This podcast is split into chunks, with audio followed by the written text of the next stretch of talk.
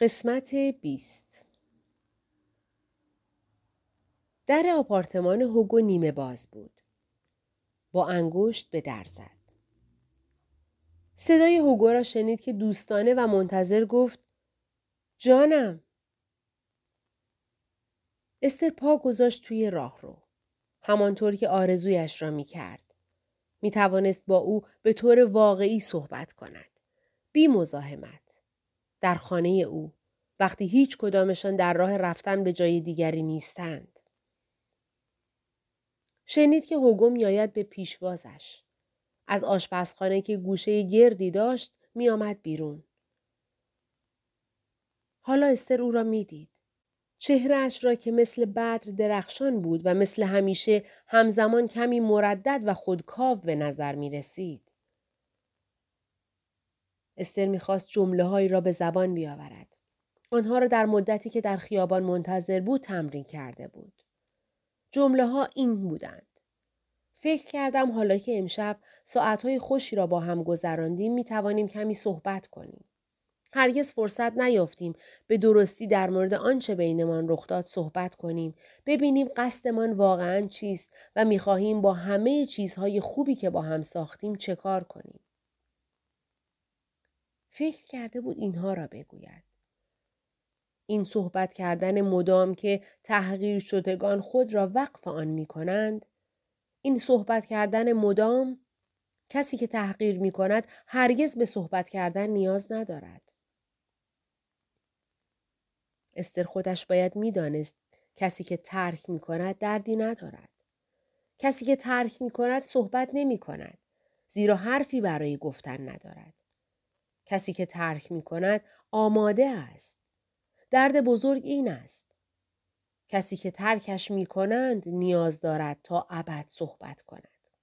و همه این صحبت ها تلاشی است برای گفتن اینکه دیگری اشتباه کرده است. اگر فقط متوجه ماهیت واقعی همه چیز می‌شد این انتخاب را نمی کرد و در عوض او را دوست می داشت. مفهوم صحبت کردن آنطور که صاحب سخن مدعی است روشن ساختن نیست بلکه متقاعد کردن است و قانع کردن. صحبت کردن هیچ سودی ندارد. پاسخ صادقانه نمی دهد. و آن هم به واسطه ملاحظاتی. آدم نومید می کند و به نوبه خود نومید می شود. و هیچ چیز برای صحبت کردن وجود ندارد. چون وقتی خواست و اراده وجود نداشته باشد، هیچ تعهدی هم وجود نخواهد داشت. آنچه را به واسطه ترحم انجام می دهند، برای کسی که امید داشته آن را از روی عشق انجام دهند، ارزش ناچیزی دارد. استر آنچه را می‌خواست بگوید نگفت. فقط رسید بگوید فکر کردم ما شاید سپس حالت چهره هوگو را دید. شبیه کسی بود که مار بلعیده باشد. هوگو منتظر کسی بود. اما نه او. کلماتی که از دهانش بیرون آمدند از وحشت و دلهوره یا به خاطر آنکه چیزی به یادش آمد بریده بریده بودند. یکی دیگر می آید. اوا استینا می آید. استر در را به هم زد و از پله ها دوید پایین. نرده را گرفت و سر خورد پایین تا در راه پله با زن دوم که زن اول بود روبرو نشود. آن زن ظاهرا هنوز پایین توی کارگاه بود و چیزی را سر و سامان می‌داد. شاید داشت رنگ پس زمینه نیمه تمامی را کامل می کرد. 21 آدمیزاد با پاسخ قطعی آسانتر از پاسخ مبهم کنار می آید. این قضیه به امید و ماهیت آن مربوط می شود. امید انگلی است در بدن انسان که در همزیستی کامل با قلب او زنده است. کافی نیست انسان دست و پای آن را ببندد و گوشه تاریک پنهانش کند. به آن گرسنگی نیز نمی شود داد. نمی شود فقط نان و آب به این انگل داد. باید جلوی تغذیهش را به طور کامل گرفت.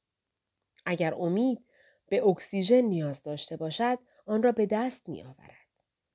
اکسیژن در صفتی است که موصوف گمراه کننده ای دارد. در قیدی نسنجیده است. در حرکتی برای همدلی است به جبران قصوری. در رفتار، در لبخند، در درخشش چشمان است. انسان امیدوار قافل میماند از اینکه همدلی نیرویی است مکانیکی. آنان که بیتوجهند به طور خودکار کارهای از سر لطف انجام می دهند برای اینکه هم خودشان را محافظت کنند و هم دردمندان را. امید را باید با گرسنگی کشت تا حیوان میزبانش را گمراه و گیج نکند. امید را فقط به کمک بیرحمی روشن می‌توان کشت. امید ستمگر است چون دست و پا را میبندد و زنجیر می کند. وقتی انگل امید را از حیوان میزبان جدا می کنند، میزبان یا می میرد یا آزاد می شود.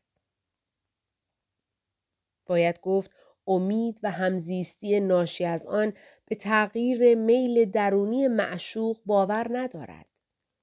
امیدی که در قلب انسان ساکن است باور دارد که این میل از پیش وجود داشته است.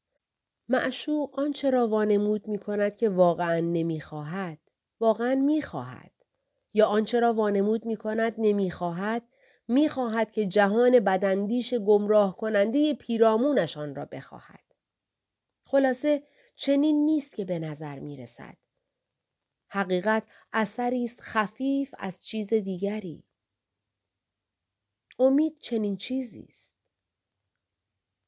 وقتی استر آن شب به خانه برگشت، طبق معمول حمام کرد. این شنبه یک سال می‌شد که هوگو برای شام آمده بود پیش او. آنها غذایی سرخ رنگ خورده بودند و هوگو هر یک ساعت رفته بود طرف پنجره سیگار بکشد. یک هفته بعدش یک سال پردرد و رنج برای استر شروع شد. در چند روز آخر این درد افزایش یافت و متمرکز شد. اما حالا پاکتر و روشنتر شده بود. در رابطهش با هوگو چیز دیگری برای فهمیدن وجود نداشت.